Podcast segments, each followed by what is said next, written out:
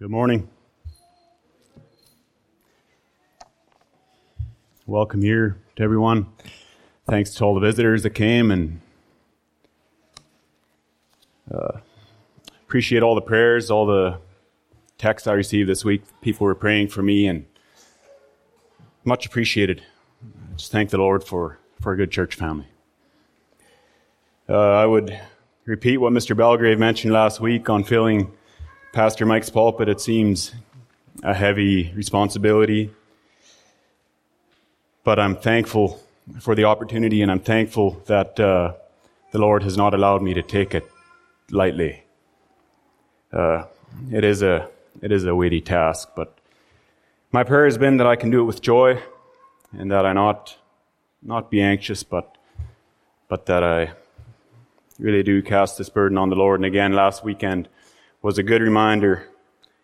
Uh, the message we heard from Mr. Belgrave on anxiety and and how anxiety is truly a focus on self and not on the Lord, and that it just helped me a lot.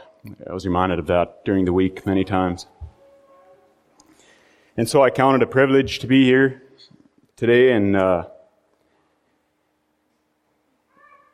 I chose a text this morning that I, I was asked to do a commentary in Bible school, and the text I chose was, was Ephesians 3 14 to 19. Uh, for me, I'm thankful for expository preaching because I didn't need to as much find a topic to preach on as just find a passage and take time and study that passage. And uh, yeah, it was a a busy summer for me. We were building a house, and then a lot of evenings spent just going through the Word. But I just my prayer is that it will be an encouragement and a blessing to each one of us today. I believe the passage this morning should exhort us and encourage us and hopefully challenge us in regards to how we as believers pray for one another we could ask ourselves as a church, what is our goal for our brothers and sisters in Christ? Uh, what do we long to see in their lives? What, how can we pray according to that goal? And what are we praying for our brothers and sisters? What is it that we would desire to see in them? And what needs to happen to make this possible? In the passage that we see, we, in the passage that we'll go through this morning, we see what Paul's goal was for the church in Ephesus and in Asia Minor. And and he aims high in his prayer. Uh, the passage is not filled with imperatives and commands. It is a prayer that Paul has for his fellow believers, and in it we see the heart of the Apostle Paul. We see the love that Paul has for his readers, and his desire that they come to an understanding and a recognition of the love that Christ has for them. Uh, we'll read the passage in a bit, but before we get into the text, we'll just take a short look at the background of the church in Ephesus so that we can better understand the context of the passage that we'll go through. If you would turn to Acts chapter 19, we see the background of the start of the church in Ephesus.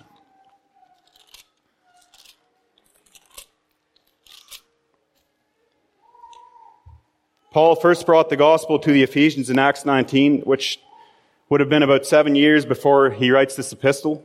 Ephesus had a synagogue where Paul preached every day for three months. However, many of the Jews reject the gospel message, and so Paul goes on to preach and teach in the hall of Tyrannus. He taught there for two years, and we see that the Lord,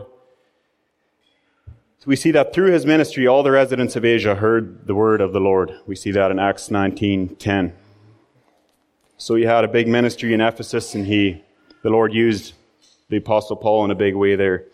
It was there where through the preaching of Paul, the whole city came to be in an uproar. The gospel was gaining much ground and the people were beginning to burn all their pagan books and the idol makers in the city were beginning to lose all their business. We see that in 19 to 20, chapter 19, verse 19 to 27. Hundreds, perhaps thousands of Jews and Gentiles were being converted. And if we look at the New Testament, we see that Jews and Gentiles were always known to be at enmity with each other.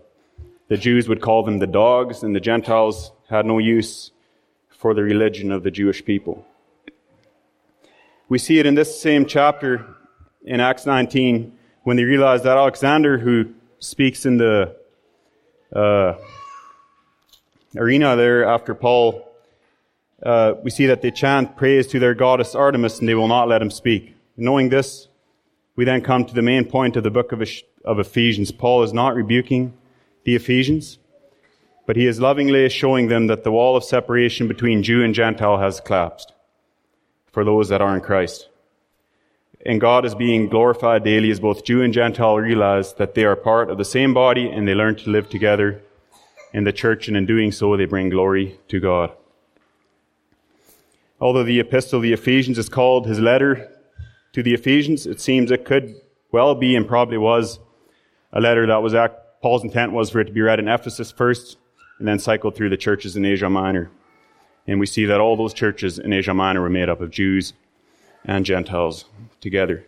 So that is the biggest point of the book of Ephesians is that the Jews and the Gentiles learn to live together as a body in Christ and to glorify God. It's just a background, I guess, on the book before we get into the text.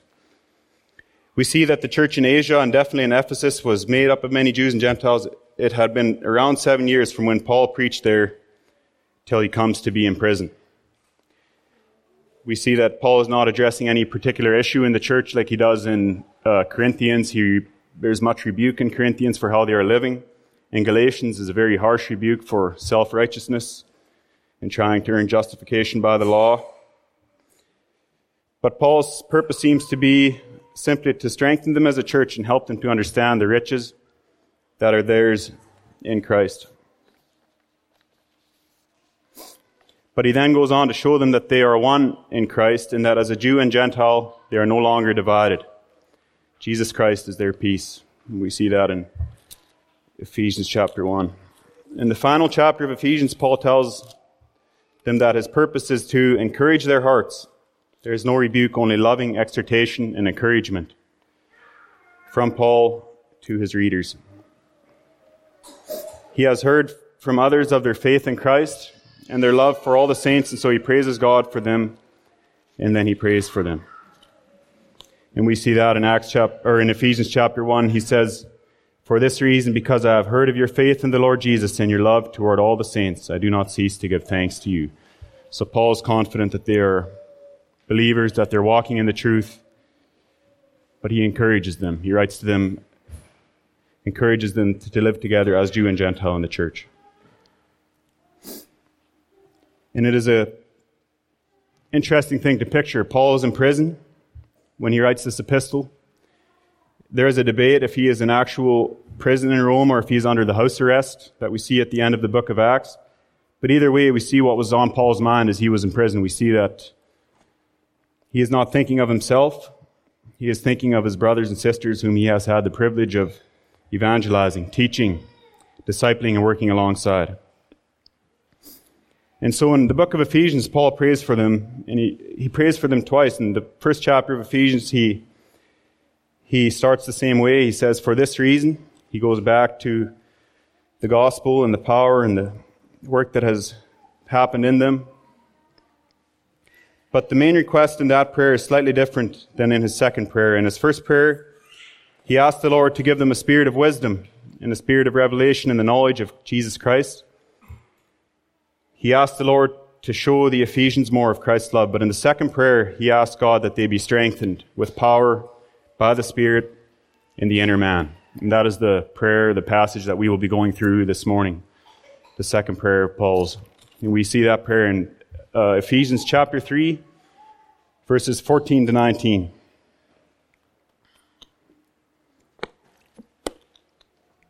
I'll read the passage and then we'll, we'll go through the passage and hopefully we can be encouraged through it this morning. For this reason I bow my knees before the Father, from whom every family in heaven and on earth is named, that according to the riches of his glory he may grant you to be strengthened with power through his Spirit in your inner being, so that Christ may dwell in your hearts through faith, that you, being rooted and grounded in love, may have strength to comprehend with all the saints what is the breadth and length and height and depth, and to know the love of Christ that surpasses knowledge, that you may be filled with all the fullness of God. It is interesting to see where this prayer lands in this epistle. The book of Ephesians is known for having two sections. The first section is doctrinal. It shows us the great salvation plan and the purposes of God and saving his people. And the second part of Ephesians is more practical and tells us more how we are to live as a church. Uh, and I think in that we see it is important to have the truth of the gospel before us as we try to live out the Christian life and in a practical way. But the, this passage is located right between these two sections. It is as though Paul is saying, in order for you to comprehend these riches in Christ that I have told you of, and to walk in a manner worthy of this calling, you will need a strength that is not your own. You need the power of God to know these things, to comprehend these things, and so that is what Paul prays for. I've broken up this prayer into three different sections. As I was studying it, I found it answers three different questions on praying for one another in the church. So the first point or the first section will be how are we to come to the Father? Verses 14 to 15. And the second point, how can we pray for one another? Verse 16.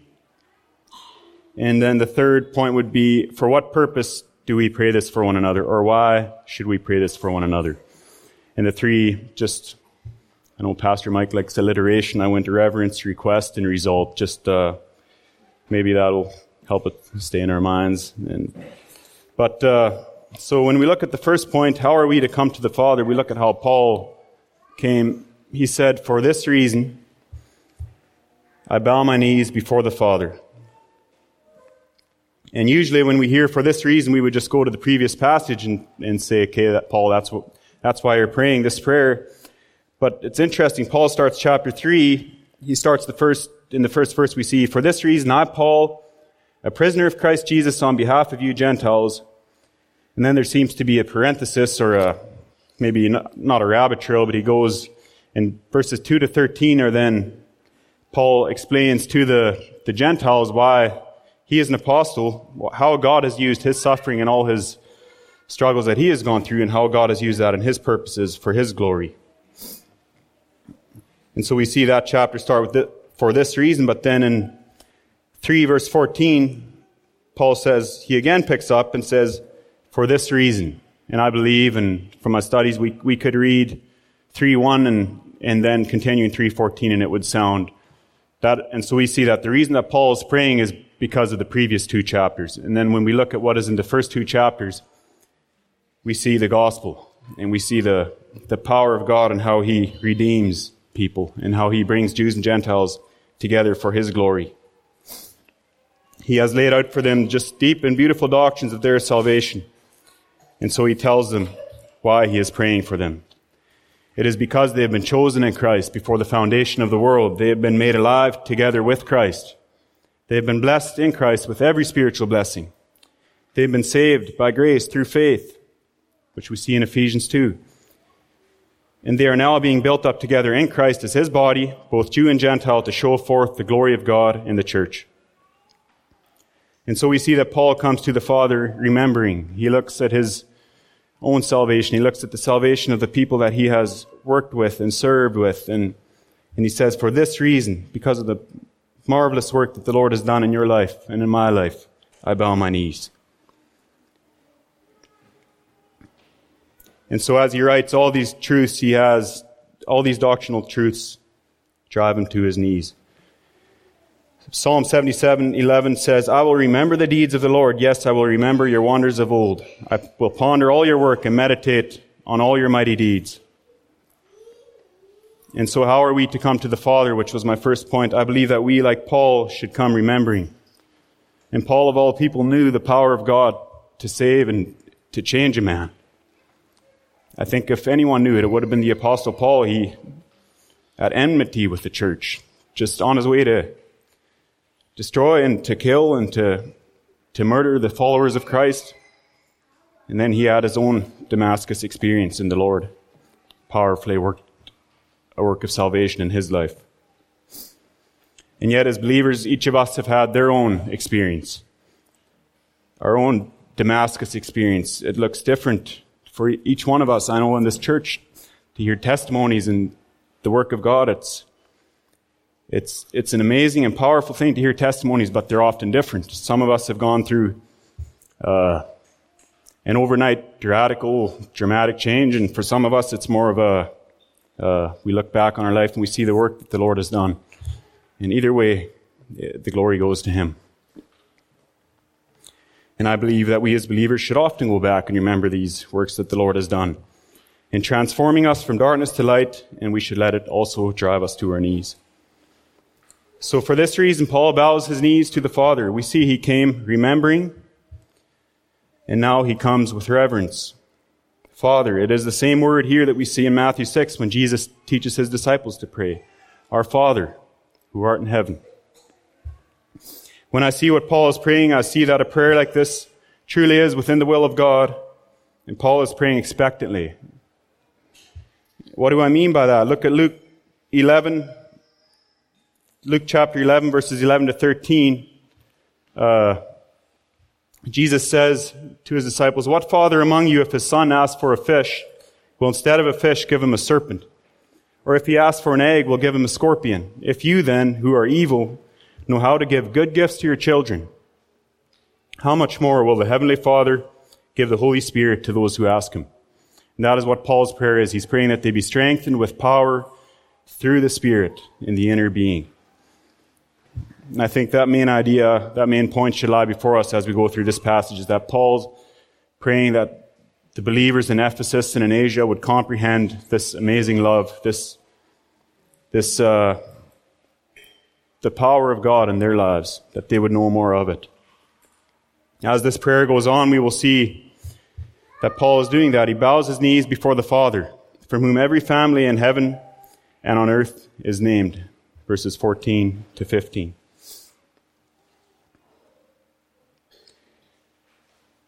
When we th- now we know that God is both the creator and sustainer of all things.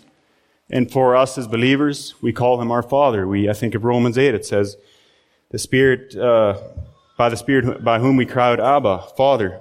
Uh,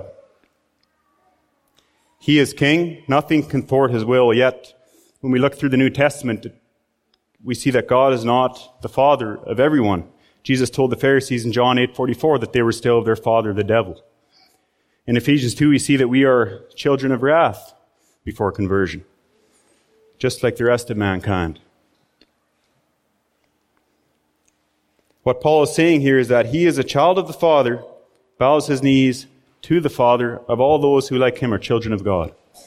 He then makes him a brother, this then makes him a brother of the ones he's writing to. God is the Father of all believers, both the ones on earth and the ones that are already worshiping him in heaven. In Ephesians 2:18, Paul writes that through Christ by the Spirit we have access to the Father.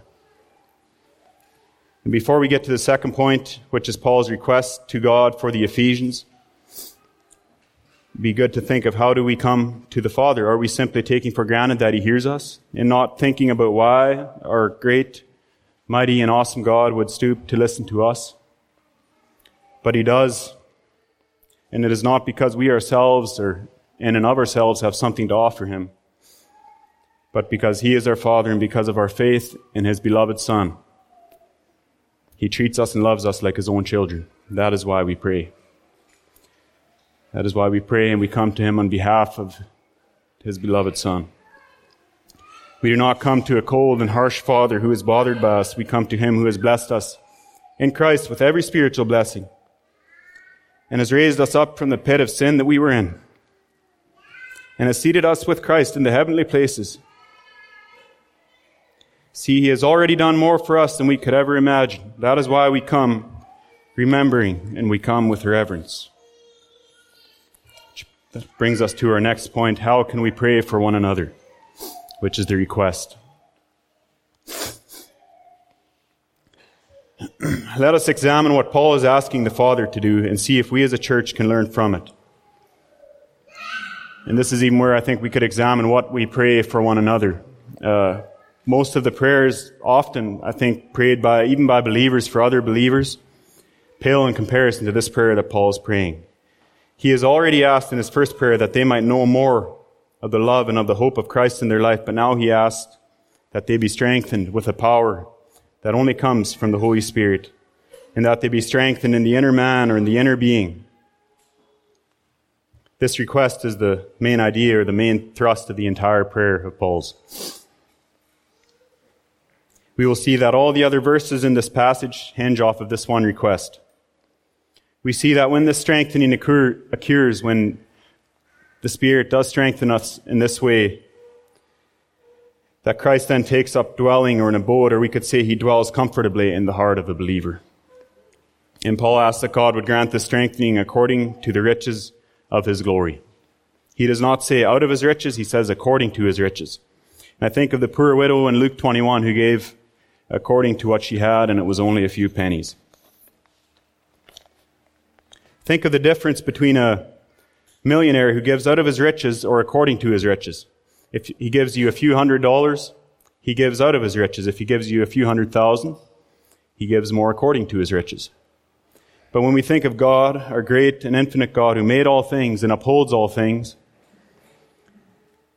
he is willing and able, Paul says, to give according to his riches. And let us remember that when we pray. Paul is trusting the Lord to do it. Think of Romans chapter 16 when he says, Now to him who is able to strengthen you according to my gospel and the preaching of Jesus Christ. Paul is praying with confidence, and so should we. I believe there are many prayers prayed that do not line up with the will of God, but when I think of a prayer like this, that, that the Lord strengthen those that are weak to know, to know the love of Christ, I believe that is a prayer that lines up perfectly with the will of God. The power Paul prays for is not our own. The word for power that he uses in this text is, I might not pronounce this right, dunamis, dunamis, and the root word for the, it is the root word for the English word dynamite. It is not an uncontrolled power, but is more of a controlled power, maybe less like dynamite and more like an electrical surge or a I remember uh, in South Carolina at school, this might be a strange illustration, but I thought it kind of fit in a way. But I would run around that little loop, and I don't know, it was about a mile. And every now and then I'd see these squirrels. They were running around the power line right beside me. And often I would think these squirrels have no idea the power that is right under them. And if they did find out, they'd, uh, they'd be changed quite quickly and uh, might not be the best illustration, but I believe that if we as believers will be strengthened with power by the Spirit in the inner man to know the love of Christ, we too will be amazed. Uh, and remember, the Lord said, Ask anything in my name and you will receive it. Yet we are to ask according to his will. And again, I would say, I believe a prayer like this, that God strengthen us as believers to know more of Christ's love, is within the will of God.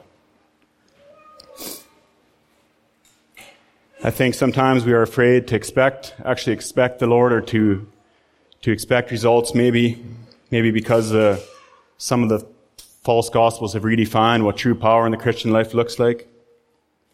Uh, I, I, truly believe I can, I can promise you, brothers and sisters, that it would be a, a much more beautiful thing to see our church strengthened with power in the Spirit, in the inner being, than if we would all be perfectly healthy, cured of all diseases, have no spiritual warfare, and just be in perfect condition physically.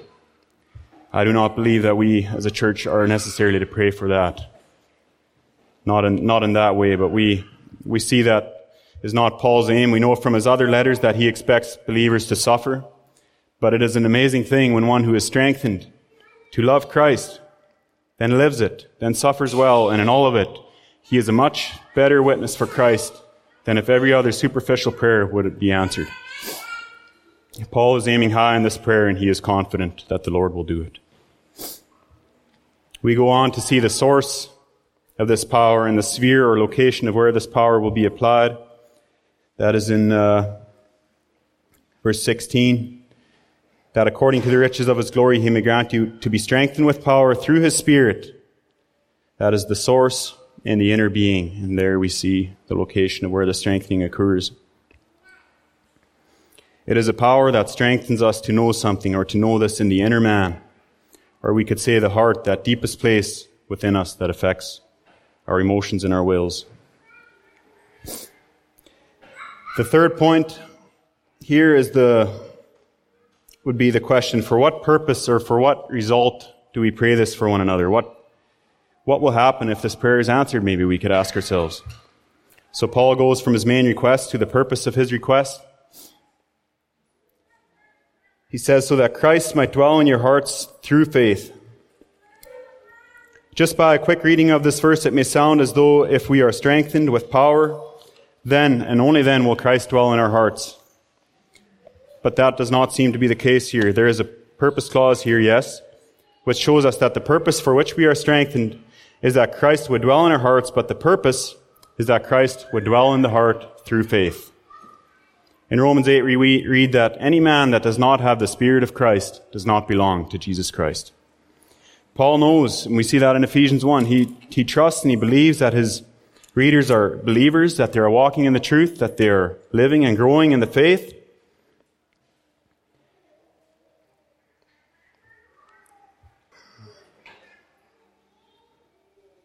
And he is saying that when he is asking that they themselves have a better grasp of what has actually happened. Paul is saying that when they are strengthened in this way, Christ will dwell in them through faith. The word dwell here is, is to take up an abode or to live comfortably. It is the same word that Jesus uses in John 14. If anyone loves me, he will keep my word, and my Father will love him. And we will come to him and make our home with him.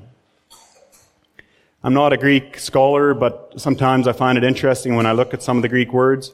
The word here for dwell is, there's two different words in the Greek that are used. The one word is, again, I'll try to pronounce it, but one is parokio and one is katoikio. Sounds, sounds right? Uh, and it's interesting because the first one means to dwell in the land as a stranger. It was more like like Abraham and when he went to a land that was not his own in Genesis chapter 12. But that is not the word that Paul uses. He uses katoikio, which means to dwell in a place permanently or to take up residence there. It is the same word used in Colossians when we read that the fullness of the Godhead dwells in Christ. See, Jesus does not dwell comfortably in us when there is sin, does he? We see that he left many towns during his earthly ministry because there was unbelief in the people. But where there is obedience and a comprehension of his love, there he dwells in comfort. And I think we as believers can attest to that with the Spirit of God dwelling in us when we are confronted with sin or we fall into sin. We, uh, we cringe. We are, I mean, we are as believers, we are disciplined. It is not a pleasant thing. And I think of, uh, that is us with the sinful flesh still clinging to us. But imagine the sinless Son of God or the perfect Holy Spirit dwelling in us. Should it not then make sense that He only dwells comfortably or truly takes up residence in the heart when there is obedience and a true reverence for Him? I think it is summed up well in Ephesians chapter 4 verses 32 when Paul says, Do not grieve the Holy Spirit by whom you were sealed for the day of redemption. See, we can, we can grieve the Spirit of God when we, when we sin or when we are not walking in obedience. We go on to another purpose. And, and remember that, that main request that Paul prays that we be strengthened with power through his Spirit. The rest of this passage seems to be a bunch of different purposes that will then happen if that prayer is answered. So Paul prays, so that you, being rooted and grounded in love, may have strength to comprehend with all the saints what is the breadth and length and height and depth, and to know the love of Christ that surpasses knowledge, so that you may be filled with all the fullness of God. Paul is not praying that they will be rooted and grounded in love, but he is moving on to his purpose. He says, Because you are already rooted and grounded in love, when you are strengthened with this power, through his Spirit, you will have strength to comprehend the love of Christ. When we look at 115, Ephesians 1 chapter, Ephesians 1 verse 15, just before his first prayer, he says he has heard of their faith in Christ and their love for all the saints. Again, Paul is confident that his readers are believers, but he wants them to see more of it or to know more of it. There seems to be a difference even between being rooted and grounded in the faith and also being able to truly comprehend or to grasp the love of Christ. In Ephesus, it seems now that, and we see that and we saw that in Acts 19, the, all the believers were burning their books and there was true fruit from all the conversions that were taking place. They are not living like the ones in Corinth, still in their immorality, it seems. There's a genuine desire for the gospel. And yet, Paul knows it can be better because the power of the living Christ can be made more and more manifest in the Christian's life by the Holy Spirit. The reason that Paul is praying is that they will be strengthened to comprehend this love. Again, we see, we see that in, uh, in our passage. And it is not something we can do on our own. The Greek word for comprehend here is, again, an interesting one, is kata lambano, and it means to overtake, to lay hold of, to seize, to be so overtaken with the reality that it consumes you or even possesses you. It's the same word that is used in Mark 9:18 when the demon-possessed boy was attacked and thrown to the ground. The same word is used here. So this word can be used for good, can be used for for that is not good, but we see there is a difference then between actually knowing something and truly like maybe knowing something in the head and not knowing it in the heart. We are often told that Christ loves us, but we have all, as believers, there are times that that reality has, has truly taken hold of us, and we and we pour out praise to God for the work that He has done for us. I think of uh, tragedies sometimes. Sometimes we're told that a loved one has passed away, or a, a horrific wreck, or something has happened, and we we know it, but sometimes like it we're numb to it until all of a sudden it hits us, and, and then we have truly attained or comprehended or, or laid hold of it. That would be the word used here. We have come to a realization of what this actually means, and it affects our emotions, and then we are able, truly able to grieve.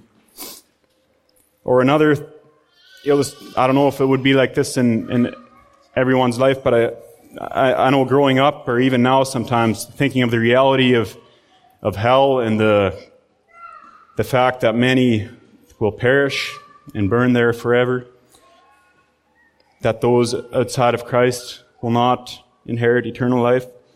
And then I think of the reality and the, the eternality of, of an eternal hell, and it, you hear it all the time, you, we hear it in, in sermons and whatnot, and then suddenly sometimes it just, it just hits me, and then I'm, I'm truly astonished at, at the fact of of that. And, and then I would go back to this passage. it, it is an overtaking and a, a comprehending, a, a, grasping of this truth, and it, cha- and it changes me right then. It, it, it's, a, it's a terrifying thing.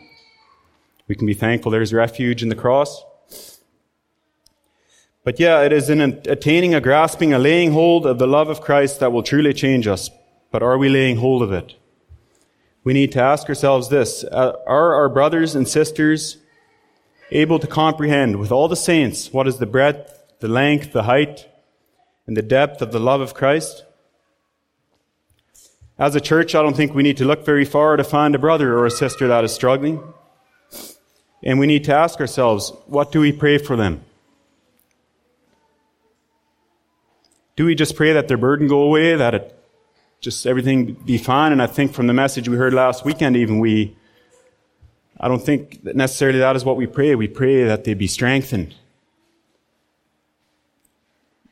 That they cast their burden on the Lord and He will sustain them. Again, just a reminder. When the fight is real for those that are seeking Christ, yet they cannot find Him, as it seems as though He is hidden from them. When they are being tossed and turned and assaulted from the world, the flesh and the devil, what if they are facing that evil day that Paul speaks of in Ephesians 6? What do we pray for them? In this passage, I, think just is a good passage to look at. I say we pray with the apostle Paul that the Lord would strengthen them with power through his spirit in the inner being that they may know the love of the beloved son in whom they are accepted and blessed with every spiritual blessing. My professor at school would sometimes say there is not a greater thing that God can do for the believer than what he has already done.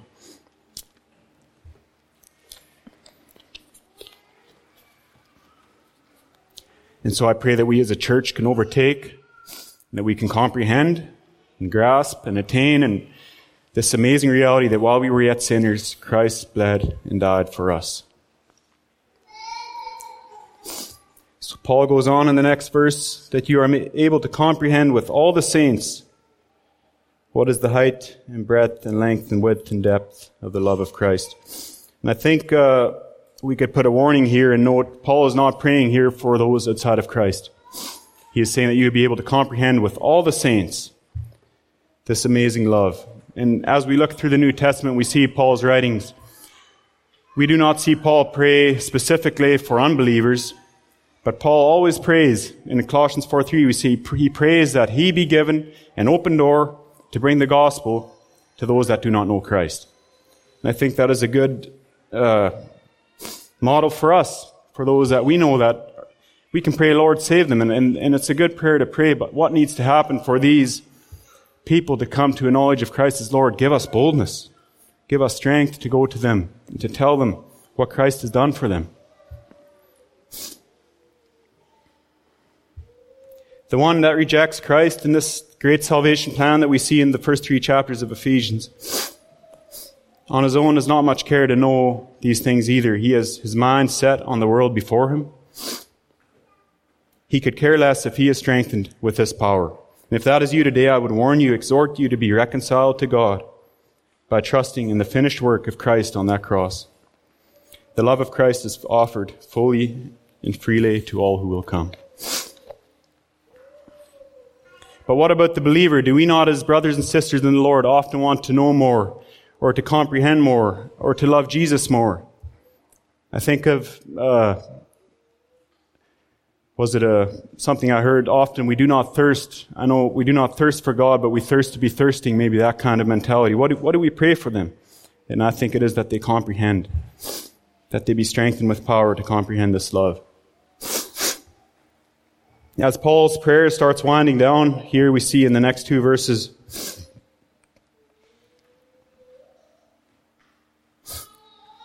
he, Paul gets kind of carried away with two, two statements that seem strange at the first reading.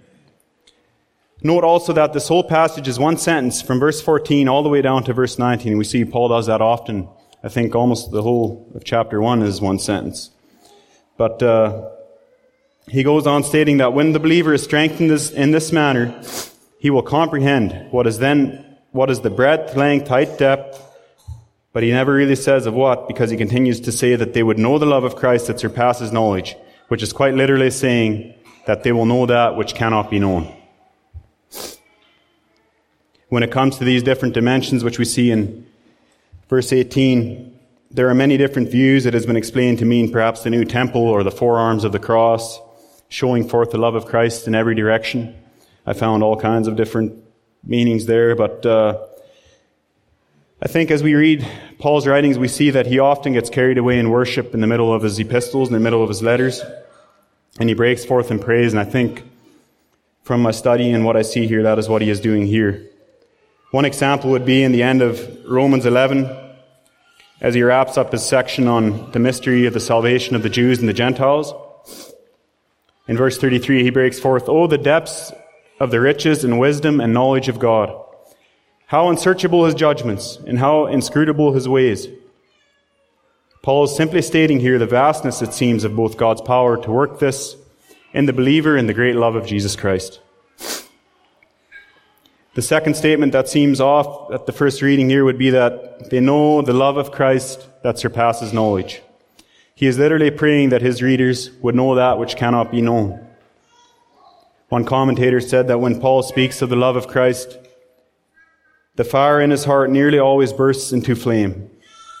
What Paul is praying, what Paul is saying is through this, though this love surpasses all knowledge, it is still attainable or possible for the child of God, of God because the Spirit can miraculously strengthen him to know this love. And how is that? Through prayer. Through prayer, and we can pray this for one another. It is not that God loves us more when we comprehend Him more, in 1 Corinthians 3:12, we see that we still see dimly compared to that day when we see Jesus face to face. 1 John 3:2 tells us that one day we will see him just as he is. Yet it is not that he will love us more on that day than he does today, because we will not be any more accepted on that day than we are today. It is through the finished work of Christ that we come and that we stand. That is our only plea. But yes, I would say we will have a much better comprehension or a much better overtaking or attaining of His love when we are fully glorified and we stand before Him in heaven one day.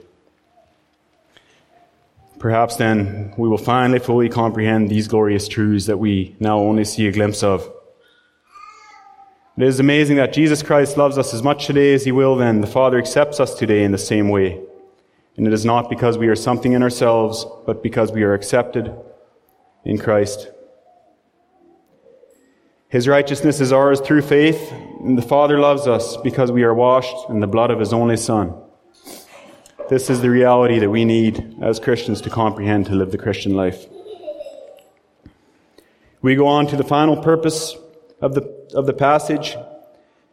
Paul says that you may be filled with all the fullness of God. I think this verse could be wrongly understood and applied if one believed. I think there are actually many gospels that teach that we are little gods here on earth or that we are God Himself. And, and I think, uh, well, as Matthew Henry said, it is a high expression that we should not dare use if we did not find it in the Scriptures. We see Paul use this same word in Colossians when writing of the fullness of God dwelling in Christ. But the verse that we'll look at to help us understand here is uh, Ephesians 1.23. Paul says, He put all things under his feet and gave him his head over all things to the church, which is his body, the fullness of him who fills all in all. So we see from Scripture we can confidently and comfortably say that the body of Jesus Christ, which is us, the church, is filled with the fullness of God. But we also see that there is a difference in knowing that objectively Maybe knowing that in our, in our mind and knowing that in our heart, to be strengthened by the Spirit to comprehend it. Subjectivity or feelings by themselves can be a dangerous thing, but when we are strengthened by God, by the power of God, to see the beauty of Christ, it should drive us to worship. And Paul is praying that the Ephesians will realize who they already are and to become what they already are.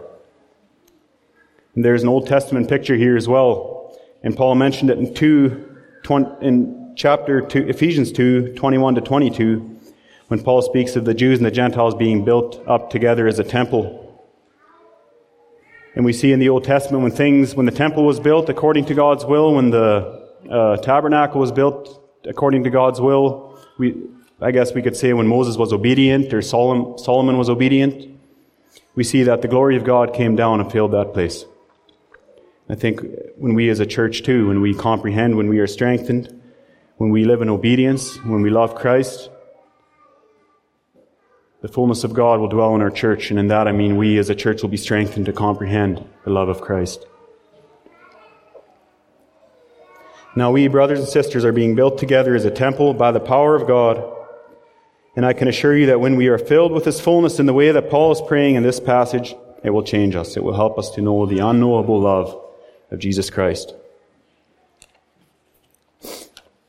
Probably more than ever, or I don't know if more than ever, but I believe now in these times the world needs to see a church that loves Christ, that loves Jesus, and then to see that love overflowing to one another here in the church, and then from there on to the lost that are so much in need of it. As we comprehend these truths, we'll, we will be better able to live out practically the Christian life as laid out before us in the last three chapters of Ephesians. What would my encouragement be to us here today? Just to pray more? I don't think so. Not so much that. I'm confident that as we grow in our, as we grow as a church, we grow in our love for one another. Our brothers and sisters learn more of our struggles, and we learn more of theirs. May God strengthen us with His power to know His love. May we have such a love for one another as Paul did for his readers. And as we enter the fight against the world, the flesh, and the devil, may we pray for one another, that we be truly strengthened by His Spirit in the inner man. Let's close with prayer. Father, I just thank you, praise you for this morning, for this opportunity. Pray that your word would have gone forth have done a thing that I cannot do on, on my own, Lord, and I pray that it can be an encouragement to your people. Pray that you would strengthen us with power through your Spirit in the inner man to know the love that Christ has for us, Lord. I thank you for your Son.